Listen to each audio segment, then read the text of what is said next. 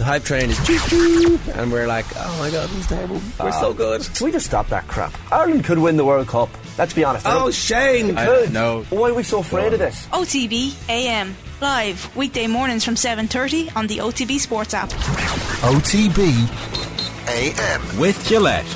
Get into your flow with the new Gillette Labs Razor with exfoliating bar.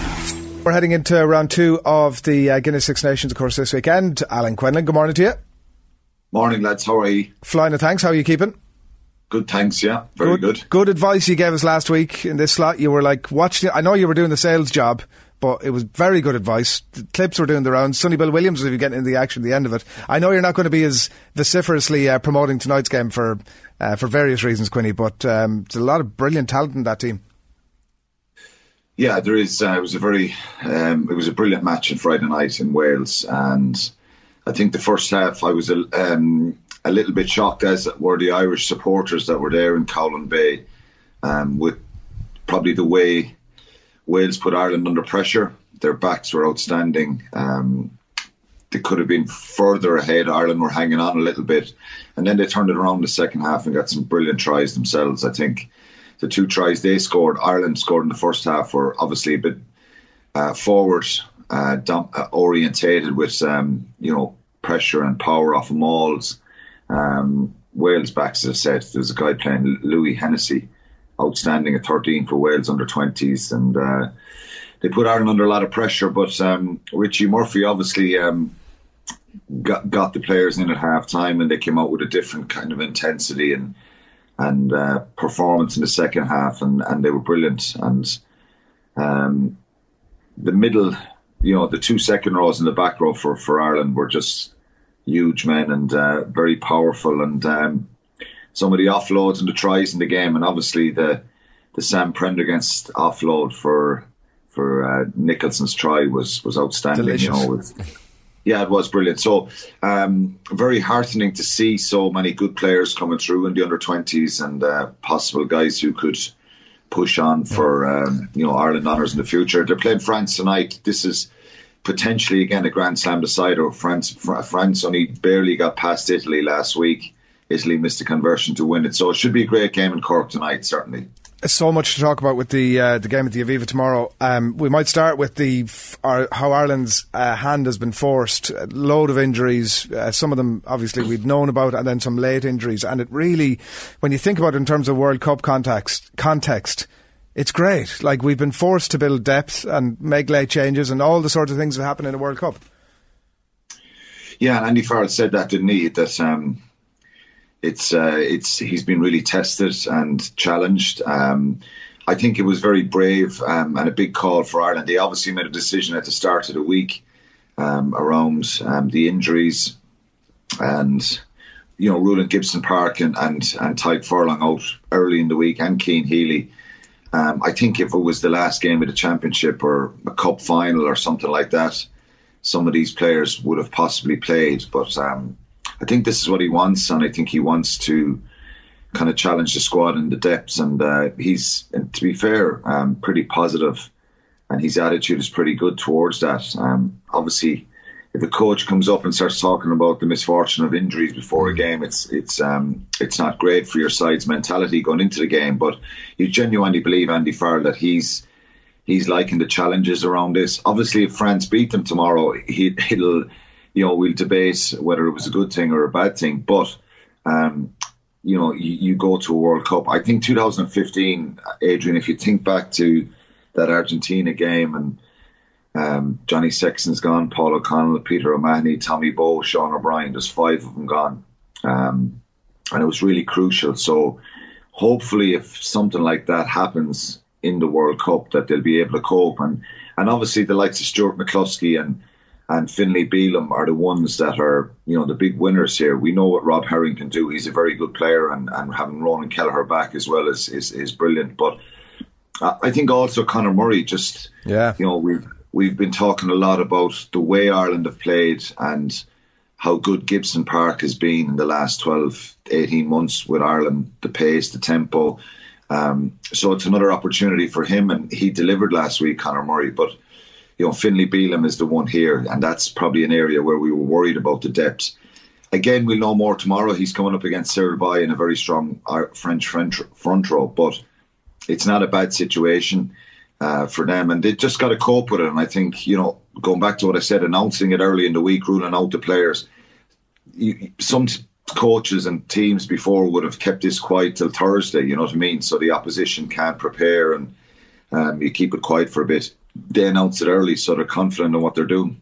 Can I just? I'm, I'm, I'm, as you can tell, very optimistic about the um, the, the, fact that we've been forced into the injuries and the help it gives us in terms of the World Cup planning. Can I be pessimistic for a second and say because I yeah. was interested in your thoughts there about the you've already name checked because I wanted to ask you about the real terms benefit, as in who are the players now that have put their hands up? Have we been lulled into a false sense against the Outlads of Wales? Like you name checked uh, Bealham, uh, you name checked Herring, you name checked Murray, and obviously there are others there, McCloskey, and then this weekend obviously Coyne, Casey, Kelleher come into the mix as well.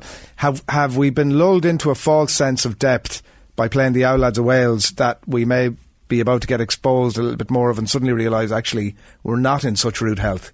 Yeah, it could happen. Um, I think if you look at the players that are missing, Adrian, it's very simple. Robbie Henshaw would start, Dan Sheehan would start, Jamison Gibson Park would start, and Tadhg Furlong. So there's four kind of guaranteed players who would start in the team if they were available. Um, I, I, think um, obviously we'll know more tomorrow. France were poor against Italy. Um, it, it's down to the mental side of things as well. Like, you know, it's hard to keep it going all the time when you're winning. And we saw a bit of a lull in November from Ireland against Fiji and Australia. And at the time, people were saying, and Andy Farrell said it, it's not a bad thing. Um, I think the, the, the depth chart that you're talking about is is about powerful players coming off the bench and very little between uh, selections, if you know what I mean there's a big difference between, with all due respect to Finlay Bealham, who's done brilliantly, and I think he's he's working his socks off and um, improved his game so much and been really consistent. But Tadhg Furlong is world class. Robbie Henshaw is world class um, and you know a consistent performer. Gibson Park has been so good. If the performance didn't go well tomorrow, and and you know it's it's that's the reality of what we faced in Wales. That um, Warren Gatland rolled the dice going back with, with a lot of older players. Um, Ireland were very, very good, and how good were, were Wales? That's that's that's you know if you were kind of being picking through it. Um, I think Ireland would be very mindful of that themselves, but as regards you know getting impact off the bench, I think there's a lot of impact off that, that Ireland bench tomorrow having Iain Henderson back really kind of helps that that that situation. Jack Conan off the bench, a lot of experience. Having Kilcoyne come in there for for um, Cian Healy as well. So we don't know, but I think there's a lot of players, and and and the the look of the bench is one of experience and guys who won't panic when they come into a big international test match. And that's your fear sometimes that you end up with players that can't make a difference or, or change the game when they come in. And Ireland's depth chart, even though there's certain positions, you know, you'd love to be deeper in and have guys outside the 23 who were very unfortunate.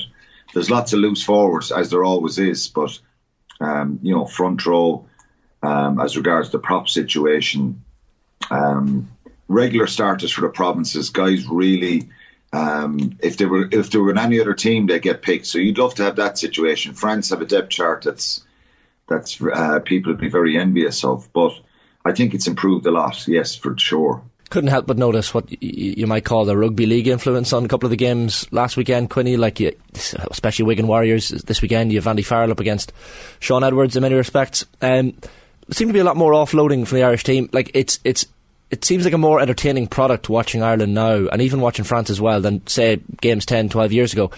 Is that why we're also excited about this match tomorrow? Because it's two teams with quite exciting styles. Um, yeah, well, I wouldn't say uh, to be careful how I say it, where I say this. Shaun Edwards could be watching this morning. Um, I don't. I think Wales are pragmatic in their approach, where they obviously realise that they have incredible power and physicality. Um, they're a very big side. Dupont is the best rugby player in the world. Um, he's just outstanding. His attack, defensively. He breaks up the opposition's attack a lot of the times. But France kick a lot. Um, they kick out of defence and they put the ball straight up the middle of the field. They don't necessarily kick for touch. Um, they are very, very talented and can move the ball when they have to. But um, their style is to try and get in the opposition 22 and really um, that's when they come alive and they, they, you know, they look for little bits of magic and they have a lot of X factor players. Moefana at 12 is a, you know, superb player as well. There's no Jonathan Danty there who's who plays for La Rochelle and he's been very effective for this French team as well.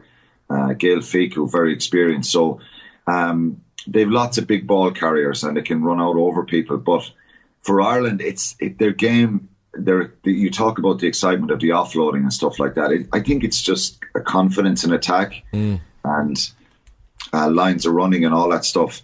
If if if if there was anywhere that would concern me as Ireland just being a bit more pragmatic at times, and um, we saw the 20 minutes after half time last week, it's just maybe getting hold of the ball, kicking long, getting good line speed, putting pressure on the opposition, and trying to play for territory. Uh, but you don't want to change or stifle their mentality because they were under incredible pressure in New Zealand the second and third test, and they, the confidence they showed to just keep the ball alive and their accuracy is is very impressive. But you know, it, tomorrow is a real test as regards that physicality because they struggled last year in Paris, even though they clawed their way back into the game. They struggled with um, physicality and, and you know Shaun Edwards. A lot of it is down to Shaun Edwards and his plan closing the gap in the line out, big pressure at the scrum, pressure at breakdown, line speed, all that kind of stuff. And and Ireland looked disjointed and looked a little bit out of sorts in that first half last year in, in Paris. They got the confidence then in the second half to well, they had no other choice but to go and attack, and they and they were brilliant in that second half, the way they played and and clawed their way right back into the game. So it is going to be down to how they manage the game as well. But I, I suppose Shane, me saying that you know France are pragmatic. France can be incredibly dangerous as well if mm. something is on. You know, Ntamack will go for it or, or Dupont, and then the reaction is pretty good. The big improvement with this French side, and, and we've said it many times, is their work rate, fitness, and their attitude around you know staying alive all the time and playing, trying to be really intense in what they do. You're always you've you've all you're always going to play against a big French side, but you back yourself, and, and anyone who's ever beaten them in the last 10 years, is, it, it's down to keeping the ball for long periods of time and hoping they switch off and get a little bit lazy. But the mentality of this French team is different, and I think we'll see a different French team than we saw in Rome last week. They know that themselves. I want to be careful how I phrase this, but, but there, was, there was the the the um, comments uh, years ago in, in hurling. Donald Cusack accused the Kilkenny uh, players of being like Stepford wives, like the robotic kind of way they went about things. It was very under Cody regimented. There was comments from, from Johnny Sexton during the week when I was watching the press conference where he was like, "We now embrace the favourites tag. We embrace being world number one in the nicest possible way." It, it, it's is it quite a, a positive thing for an Irish fan to hear because years ago that number that number one or the favourites tag mightn't have been worn too lightly, but this team seem more robotic and more well able to wear it. Yeah, I think. Uh,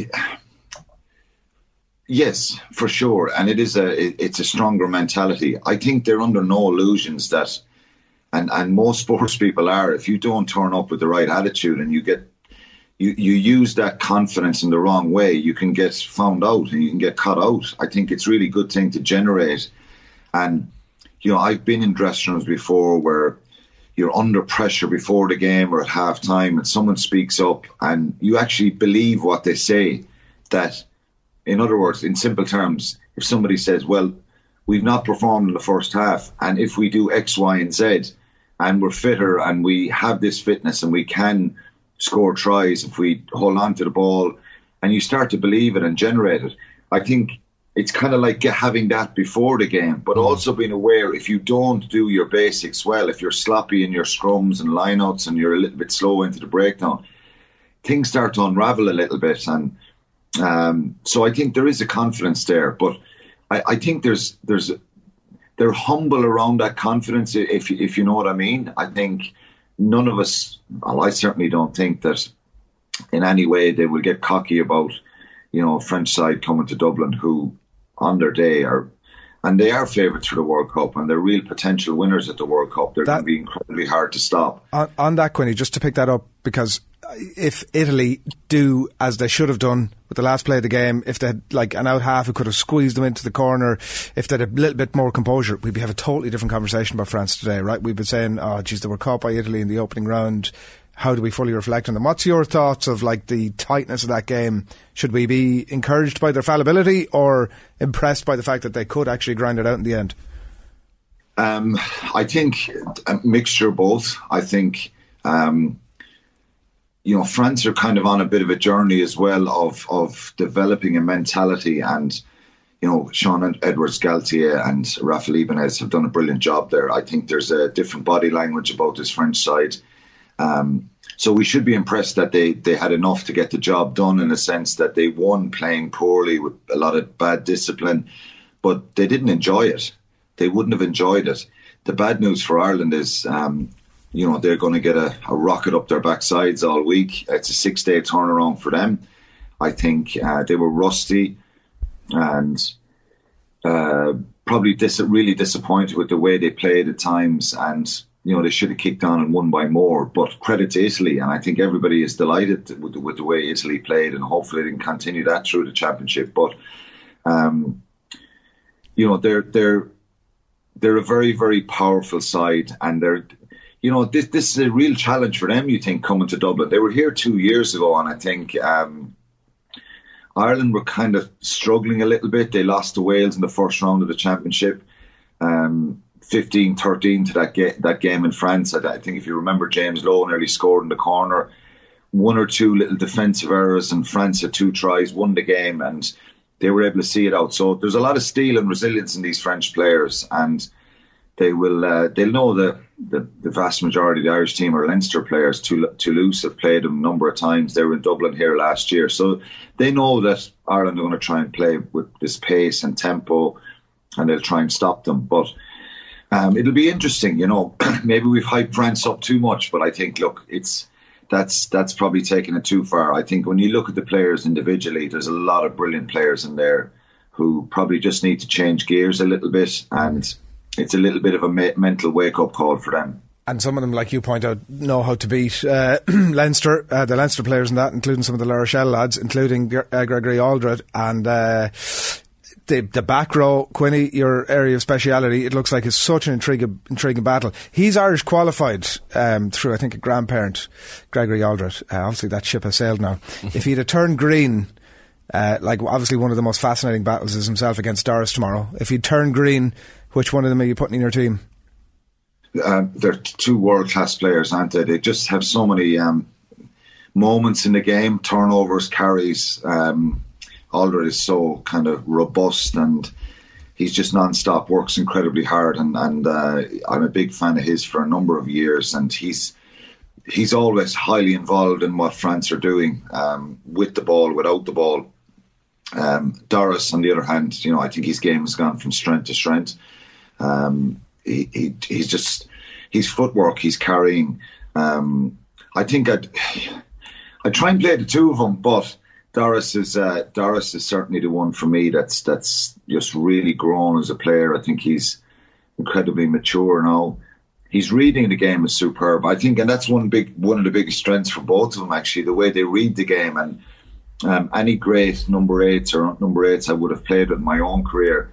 Um, you know, the best at best of those were ones who can read the game because um, you know, you just you have to be a good footballer, obviously, but it's being able to see things in front of you, whether it be when you're defending or whether you're carrying the ball or or going forward. But uh, two wonderful players, and that's a real battle. And you can be a brilliant player, but it, it, it, on either of these teams, Alldritt or, or Doris, um, but it's up to the players around them as well. And I think, um, you know, it's it's it's a really intriguing battle that whole front row for them to have.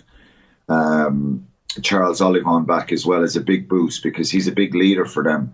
Um, he's their captain. He's been he was out for most of last year with a, a cruciate ligament injury. Um, he's a great player as well, and uh, Jelonch is abrasive. He's aggressive. So Um, yeah, it's a real battle and it's a real area of, France's strength. They brought back Francois Cros on the, on the bench as well, and they've Macalou, who's another outstanding athlete as well. They've gone for that 6 2 split, so they're relying on that energy and power off the bench, Galthié's if you're Andy Farrell in the dressing room, Quinny, what areas of the French game are you focusing on to target? Like the, the maul was one w- in which I know Italy got one try, certainly from the French maul mistake and a penalty as well at one stage.